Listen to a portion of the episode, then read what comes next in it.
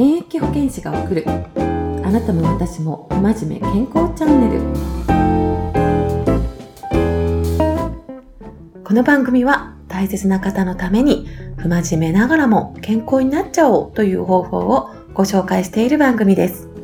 パーソナリティは現在現役保健師として医療に携わっている私ここがお送りしています。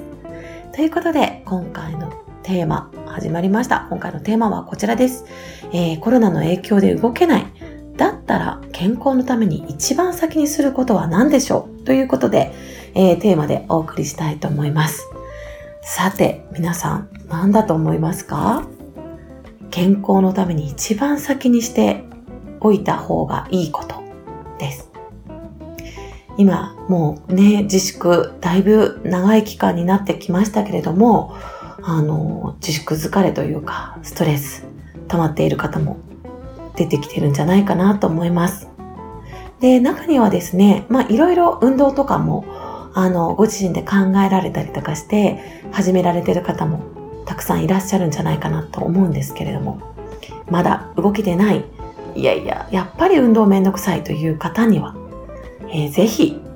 一番楽な、不真面目な方法をえー、おすすめしたいなと思うんですけれども、これです。体重を測定するです。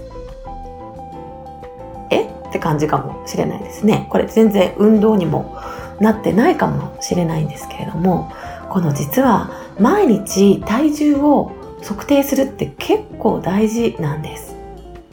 で、まず今ね、皆さんがやられてる運動とかも、運動してるつもりでも、なんかなかなか成果出てないとか、あとはですね、自宅にいて毎日変わらない生活をされているような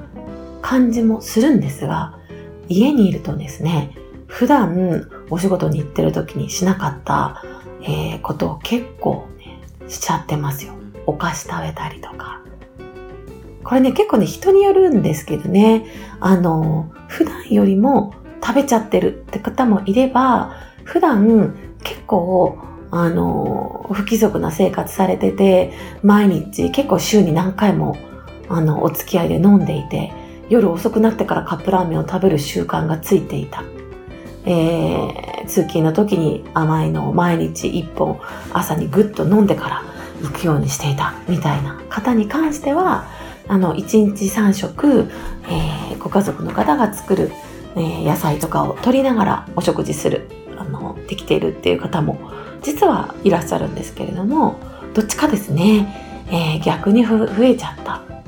不規則になっちゃったっていう方もいると思います。でそんな時のために、えー、まずはですね、頑張る前にこの体重を測定するということをぜひお勧めしたいなと思います。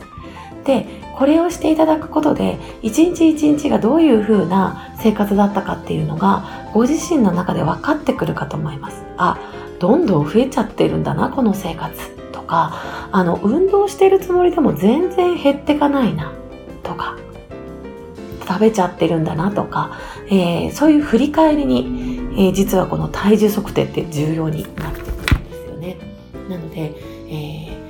かめんどくさいよな。なんかダラダラしちゃう、ゴロゴロしちゃうっていうふうに思っている方、えー、まだ運動する気になれない方はですね、ぜひ Amazon で体重計、体組成、もっとおすすめは体組成計ですけれども、えー、買っていただいてですね、まずはこの測定する、乗るだけっていうことだけを始めてみていただければ、えー、いいかなと思いますので、ぜひ、えー、チャレンジしてみてください。えー、また、1週間、2週間測定してみて、あ、確かに測定したら、ちょっとね、こういう風に生活変わったよとか、数値も実は変わってきたよとか、ある方は、えー、ご連絡いただけたらと思います。質問、疑問、こちらの、えー、紹介文の方のリンクにつけておきますので、えー、ぜひご連絡ください。ということで、え現役保健師が伝える、あなたも私も不真面目健康チャンネル。今日も健康にお過ごしください。サリュー